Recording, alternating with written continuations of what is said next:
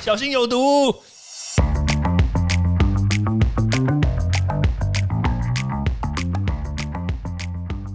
毒物去除了，人就健康了。欢迎来到昭明威的毒物教室。其实大家不知道，就是威廉我在当兵的时候呢，其实也有得过肺炎。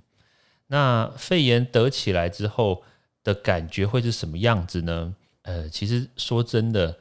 当下确实是蛮辛苦的，因为你的血氧会下降嘛，对不对？大家现在在讲的血氧机快乐缺氧的事情。那另外一个方面呢，那痊愈之后，那会有什么样的后遗症呢？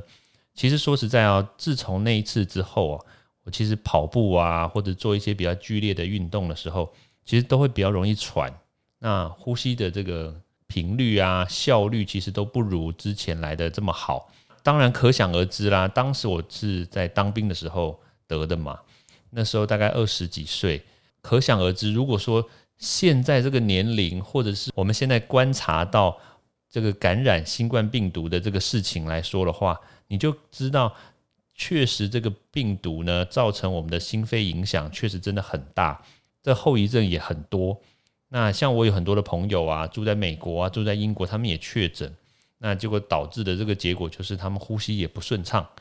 那后遗症真的不少。那我们要怎么样杜绝呢？像我就看过很多那很 NG 的动作，但是说实在话，因为心安真的大于实际的效果啦，但是你不做就是不心安。像比如说我们收到包裹，我不晓得大家会有什么样的动作，你会拿酒精一直喷，喷到它全部湿哒哒的以后再拆吗？还是说你就把它丢在门外，绝对不要让它进家门，我们在外面就把它给拆掉？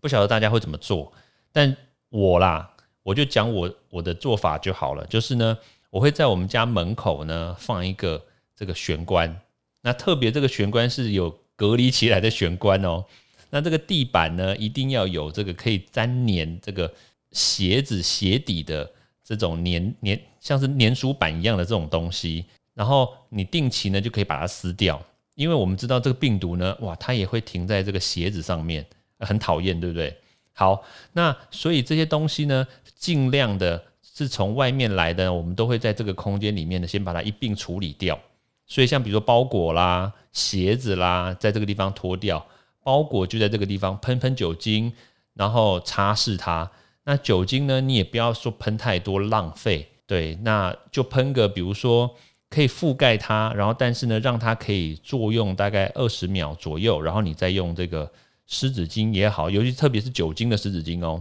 然后去擦拭它，然后让它可以把这个病毒呢全面的把它给去除掉。好了，那这个时候呢再把这个里面的东西给拿出来，如果是货品啊，或者是这种食用的东西的话，你就把它拿出来，然后隔空哦，不要再碰到地上咯，隔空的腾空的把它给放到家里面去，感觉好像真的蛮讨厌的。那如果是食物怎么办呢？就是我相信大家一定会点个什么 Uber Eats 啦、Food Panda 之类的。那这个时候呢，像我啦，我就会把外面的这个纸袋呢，也是喷酒精喷一层，然后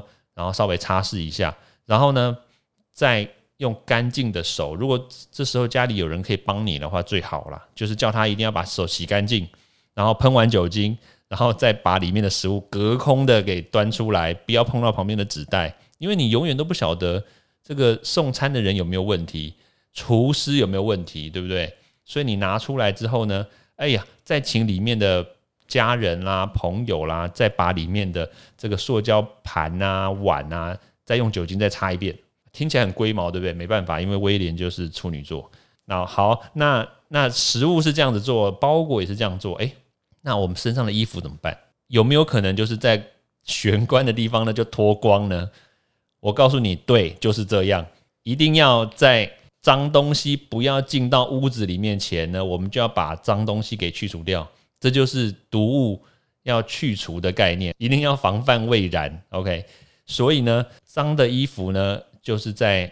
这个隔间里面呢，就是在门口那个地方呢，就尽量把它给去除掉。那如果说你一定要把这个内衣裤给脱掉的话，倒也不必啦，因为你内衣裤呢并没有接触到外面的空气，接触到外面的人。但是你的外套啊，你的这些衬衫啊、裤子啊，最好就是让它可以跟家里面的衣服呢、环境呢隔离开来，这样子不会污染到家里面的环境嘛。那进来之后该怎么办呢？就是当然第一件事情就是洗手、洗头、洗脸，就是清洗这些你曾经跟外面空气、跟外面的人接触过的这些地方。对，清除完之后呢，然后进到家里面再换家里面的衣服，居家衣啊，这样子才不会让这个外面的这个脏的病毒啦、细菌啊、脏空气啊，或者是脏东西啊带到家里面来。那当然也有朋友就问说，那防护衣可不可以？那穿雨衣可不可以？其实穿雨衣呢，其实蛮 NG 的，知道吗？因为病毒会停在塑胶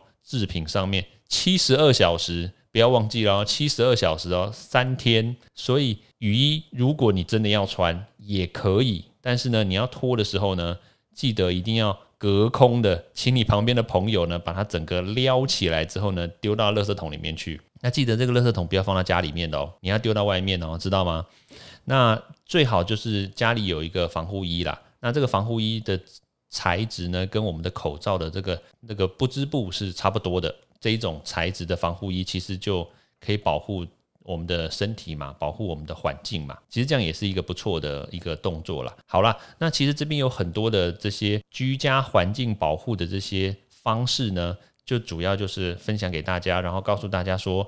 其实病毒真的很危险，那随时都会出现，你不知道。所以与其是这样的话，做好完整的保护，这样子反而可以对自己的健康啊、环境啊会有比较高的保护力。 OK， 那读物教室咱们就下次见咯，拜拜。欢迎大家到 Apple Podcast 或各大收听平台帮我订阅、分享、留言，有任何问题或想知道的内容也欢迎大家来找我讨论哦。